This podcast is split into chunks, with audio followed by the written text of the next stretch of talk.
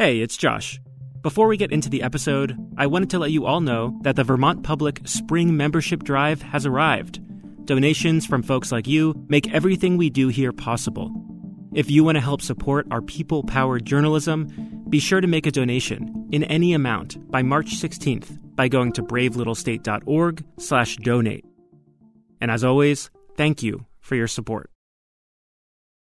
And Sunset Lake CBD, a farmer owned business crafting CBD products right here in Vermont. Learn more about their sustainable farming practices, delivery options, and how to support local farmers at sunsetlakecbd.com. Thanks to VEDA for their support of Brave Little State. Since 1974, VEDA has helped Vermont businesses grow and thrive. From agriculture to energy, startups to family companies. Find solutions that fit your business. Visit VEDA.org to start your next chapter today. From Vermont Public Radio, this is Brave Little State. There's this really old cemetery in Brattleboro. It's up above a roundabout on Putney Road. The graves have old Vermont names like Fairbanks and Porter. It's not a very peaceful cemetery. Well, there's the interstate right behind us. That would be I 91. And this guy. Give me a minute. is Rich Holschuh. So we're walking across this relatively flat terrace sprinkled with gravestones. We're here so he can show me a grave he came across recently. Here we go. This is the stone of Colonel John Sargent. Sargent was a military commander way back before this was the United States. Here, militia commander. He died in 1798. And his headstone says something that kind of makes you do a double take. Who now lies in the same town he was born and is the first person born in the state of Vermont. Um, let that sink in and uh, realize what they're saying there. They're making a statement on purpose. It's a statement that Rich Holschuh wants to correct. Indeluizi Rich, Taindai Wantastagakutsi Sokwakik. My name is Rich. I live here in Brattleboro, Wantastagak. That's Western Abenaki, you heard him speak. Rich traces his heritage to the Mi'kmaq tribe in Nova Scotia. It's part of the Wabanaki Confederacy, just like the Abenaki who are here in Vermont. These are people who have been in our region for 12,000 years. In other words, just a few of them were born here before Colonel John Sargent. The story is here, um, but it's been hidden. The Abenaki people, who were basically written out of the story, are still here. This month on the podcast, the Abenaki in Vermont.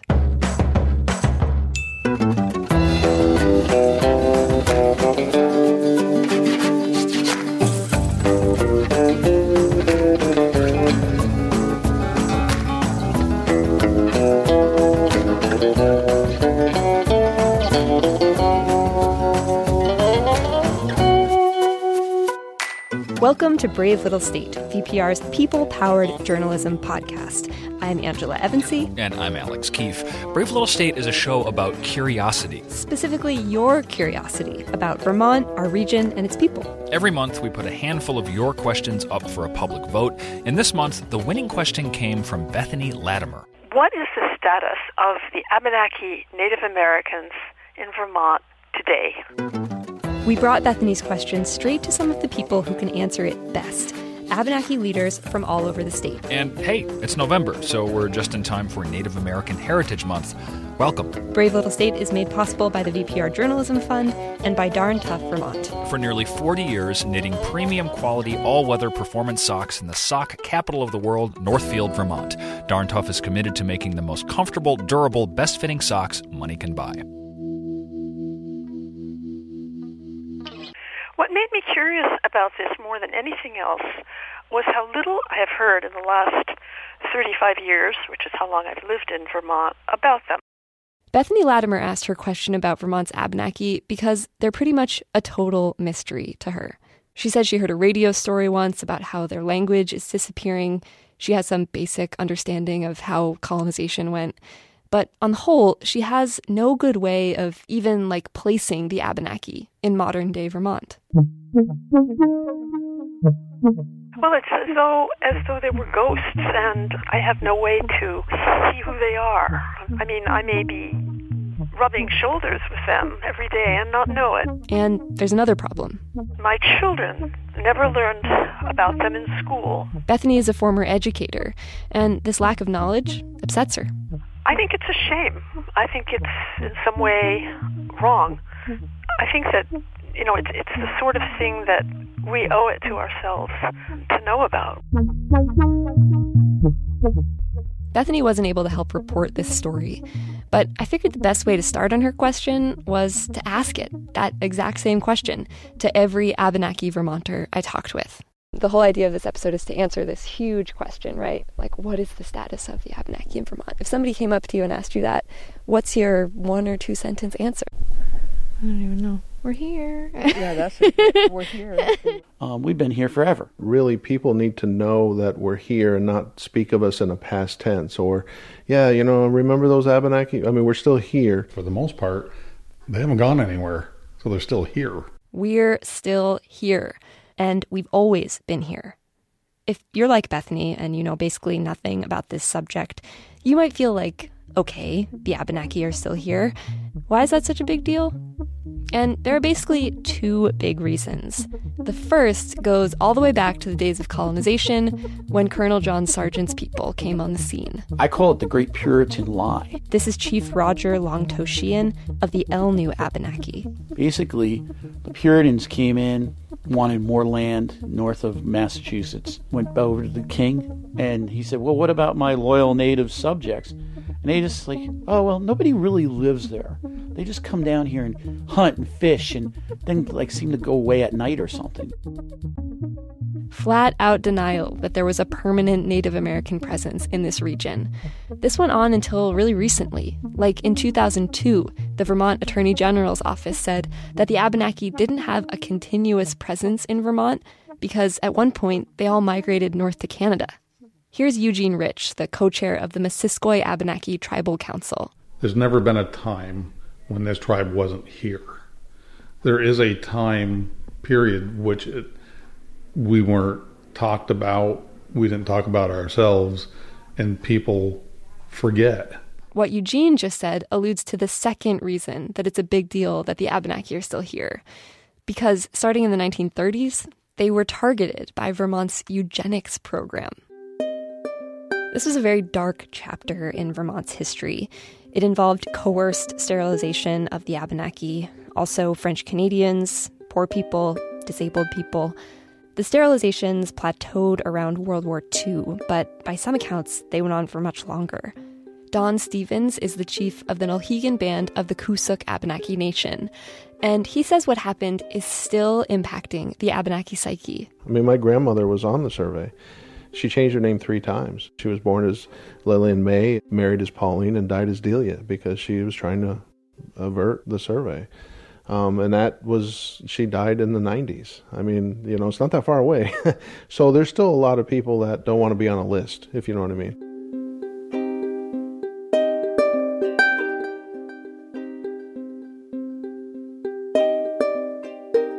So, for centuries, there was denial of the Abenaki's presence and then persecution with eugenics. And then, about five years ago, a change. It came in the form of something called state recognition. There was drumming at the State House to celebrate when the Vermont legislature and Governor Peter Shumlin said, Yep, you're a tribe, and we acknowledge that you actually have been here all along. This happened in 2011 and 2012. One of the tribes to get recognition was the Koasek traditional band of the Koas Abenaki Nation. It was a hard process, it was a long process. Shirley Hook and her daughter Amy Hook Therrien are members of the Council of Chiefs. We're here. You know, we've been here forever, and they just recognized us. I mean, yeah, because people kept saying that there were no natives in Vermont and everything like that. And then finally it was like, ta da, yeah, there are. and I'm honored to sign into law the official recognition of your tribes that you have fought and sought for for so long. Congratulations. By 2012, a total of four tribes had state recognition. So, to get an answer to our question about the status of the Abenaki today, I talked to tribal leaders about how things have been going since.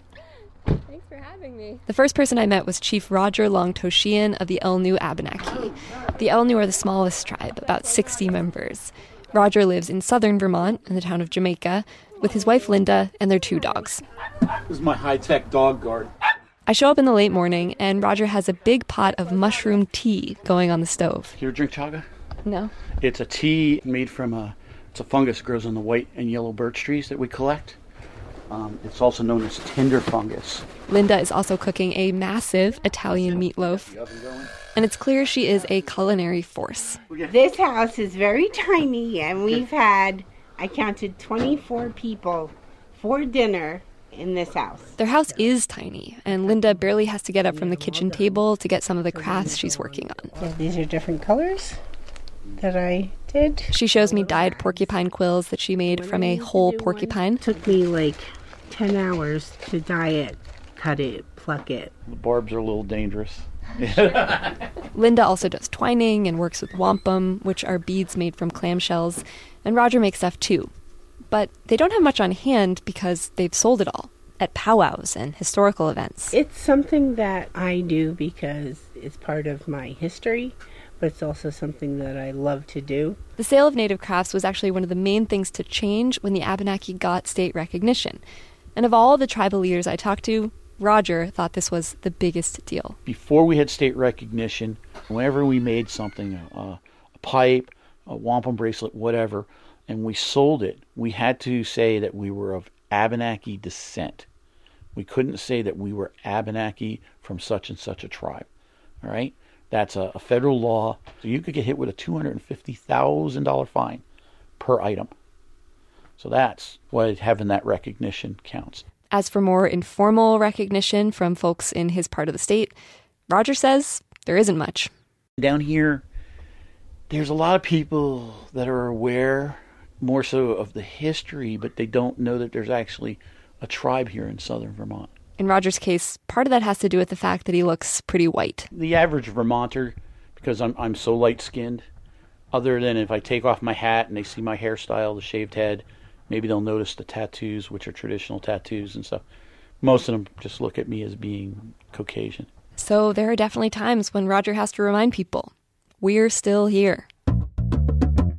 There's just a little short story. Me and Mike Plant, we call him Frog. We had um, gone to a medieval thing, and so we uh, we had all sorts of Viking shields and swords and spears and all sorts of things like that. After this medieval reenactment thing, they went to the movies in Bellows Falls to see a late showing. And on the way home, a state trooper pulls us over. Most likely he figured we'd just come out of the bar, not realizing that, you know, we'd just come out of the movie, so we were as sober as church mice. Roger says the trooper is looking for something to get them on. I had uh, a medicine bag hanging off of the mirror. He says, uh, You can't have things hanging down up there. He says, What is that? I says, That's a medicine bag. And he looks at us kind of like, hmm. So he looked at my license, and of course, my head's all shaved.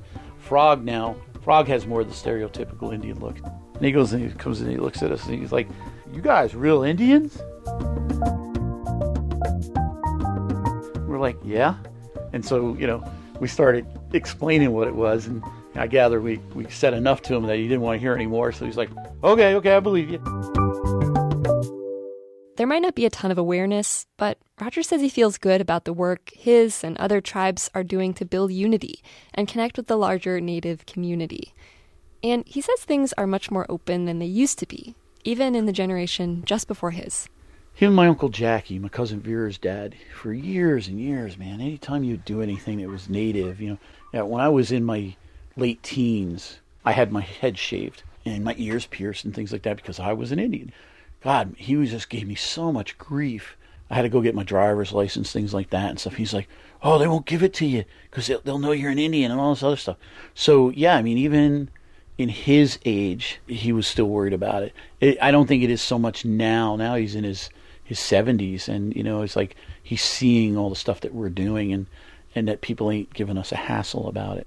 But Roger says this isn't something he takes for granted. Things can change. It all depends on who's running the world.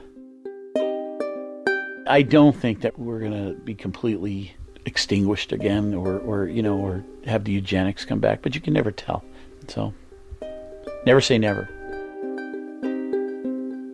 Roger and Linda ended up serving me some of that Italian meatloaf that was cooking. It was delicious.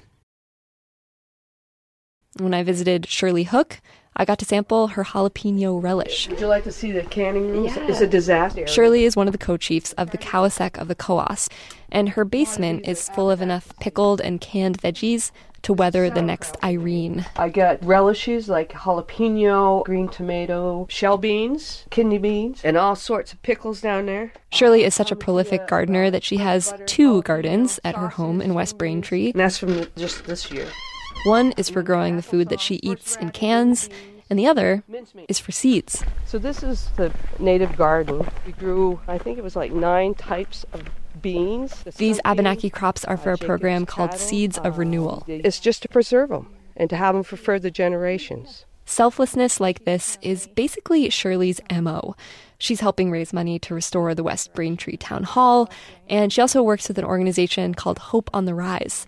It teaches women who are cancer survivors how to fly fish. Yeah, mom's always been definitely into making sure we do a lot of fundraising and everything like that. This is Amy, Shirley's daughter. She's also a co chief. After 9 11, when she was in elementary school, she worked with Fred Tuttle to raise money for New York police officers and firefighters. They got their picture taken at the Tunbridge Fairgrounds, and it ended up in People magazine. So we bought like a dozen copies, of course. And we got one over the door, and the, the picture of Shirley and Amy spent a lot of time talking about this profound sense of belonging that they have with their tribe and their heritage, especially Shirley, who spent 17 years researching her genealogy to confirm her native roots. It was like, wow, I belong. I think that's the thing. I belong. And it's great that we all can say that we're something different, but you always want to know what you are and where you come from, you know, because it's nice to have a place to fit. Yeah, that's it. That's the whole thing right there. I, I just want to belong to something, yeah. not a club or something like that. I just want a family. There's a pride that comes with this sense of belonging, but Amy says you can't always be super public about it. Do you feel like Vermonters who aren't native have an awareness of native history? And is it something that you sort of like openly talk about and share? Like, do we open up and share that we're native? Um, sometimes. Yeah, sometimes. Sometimes. Sometimes it's hard. Um, yeah a lot of people think of natives as being like in the John Wayne films and darker skin, darker hair, and everything like that. And there's always this sense of people wanting you to prove it. I've been asked a couple times by people my age to show them my card, which is awesome. People have told me that I'm too white to be native, which is cool. That part's hard just because, you know, you want to be like, yeah, you know, and but some people just suck. Have you figured out a good way to respond to that? No, I just look dumbfounded every time. I know it sounds pretty lame because it's like privileged little white girl um, saying all these things, and you know, yes, I do. I'm very pale, and maybe I have had more privileges than other people, but it just sucks that people question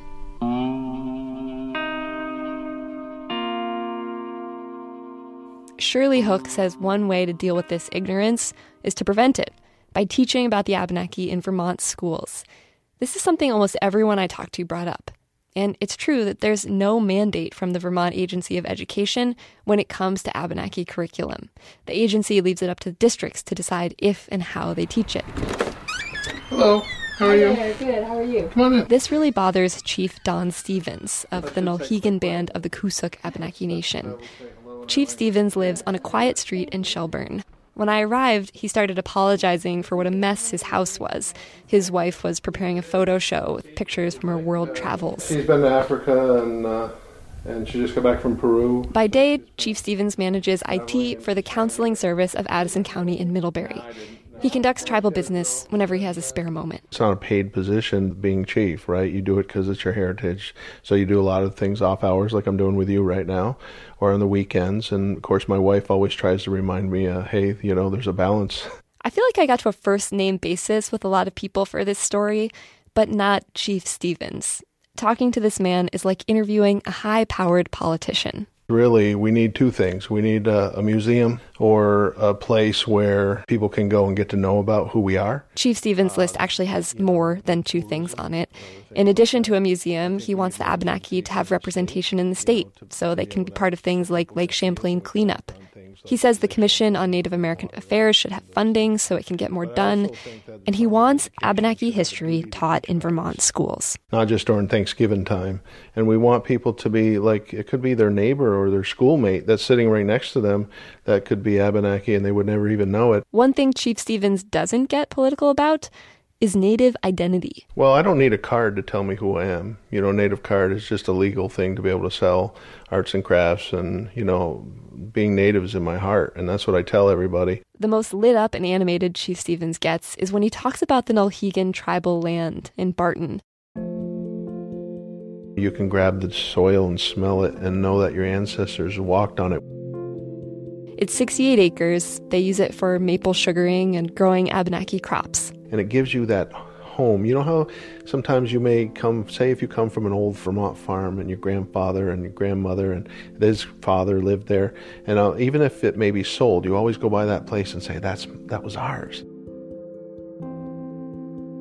So it gives us a huge sense of pride, even though it's small.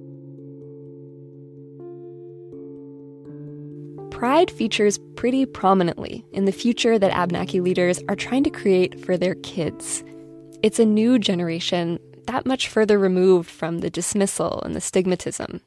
And it feels like kind of a turning point. If we were going to sum up the state of where things are with the Abenakis right now, I would say change. Again, here's Eugene Rich, the co chair of the Missisquoi Abenaki Tribal Council based in Swanton. I think we're trying to change our public persona. The tribe is doing more community events like holiday meals, taekwondo lessons. They're also the only tribe really pushing for federal recognition. This is a big step up from state recognition with more opportunities for funding and other benefits. I think there's going to be a brighter future for our children, you know. This is Chief Lawrence Lampman. He goes by Moose. And both he and Eugene talked about how important it is for kids to see the Abenaki flag displayed in their home state. And that makes sense, right? Because a flag is a very literal symbol of pride.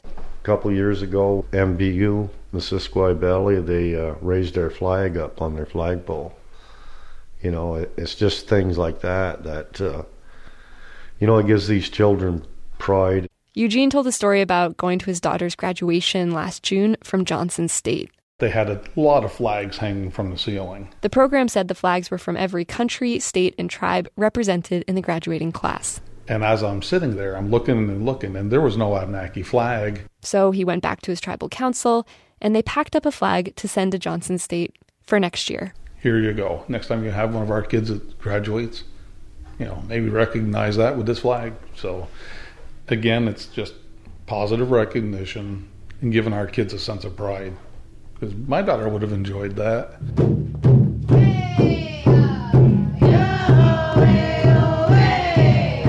Course, there's no better way to groom the next generation than with some song and dance. Three times a week, the Title VII Indian Education Program in Swanton turns a basement space into an Abenaki drum circle. It's called Circle of Courage.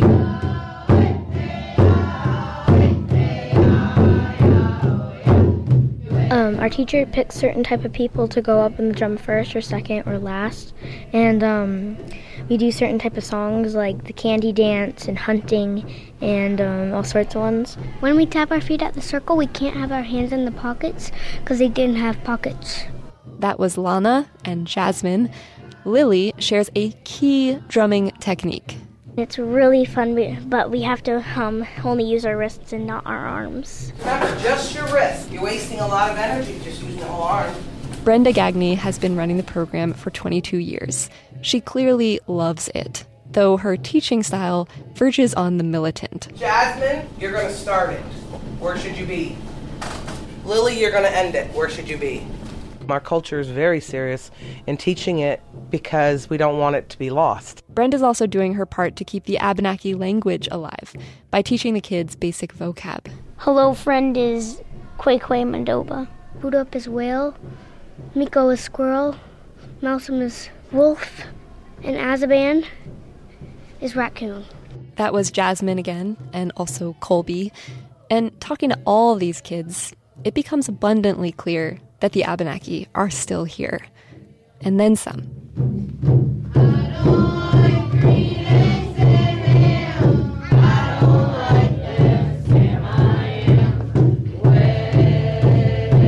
That piece was reported and produced by Angela Evancie. And you can see portraits of the people in this episode at bravelittlestate.org. Thank you so much for listening to the show this month. If you want to be a part of the Brave Little State experience, submit your own question about Vermont over at bravelittlestate.org. And while you're there, you can also vote on the question you want us to tackle next. Brave Little State is a production of Vermont Public Radio. We have support from the VPR Journalism Fund. And from Darn Tough Vermont, knitting premium quality all weather performance socks for all of life's active pursuits. Still made locally in Northfield, Vermont, and guaranteed for life. Visit them at darntough.com. Editing help this month came from John Dillon. Our theme music is by Ty Gibbons. Other music in this episode by Poddington Bear and Blue Dot Sessions. Here at VPR, there are lots and lots of people who make the podcast possible. This month, a very special shout out to Ty Robertson and Michelle Owens, who made us some nifty Brave Little State stickers that we're very, very excited to pass around. We'll be back next month with a question about farming and heritage. Can you trace the history of a Vermont farm throughout the years? Until then, you can help the podcast out by leaving us a review on iTunes and find us on Twitter and Instagram at Brave State VT. And remember, be brave, ask questions.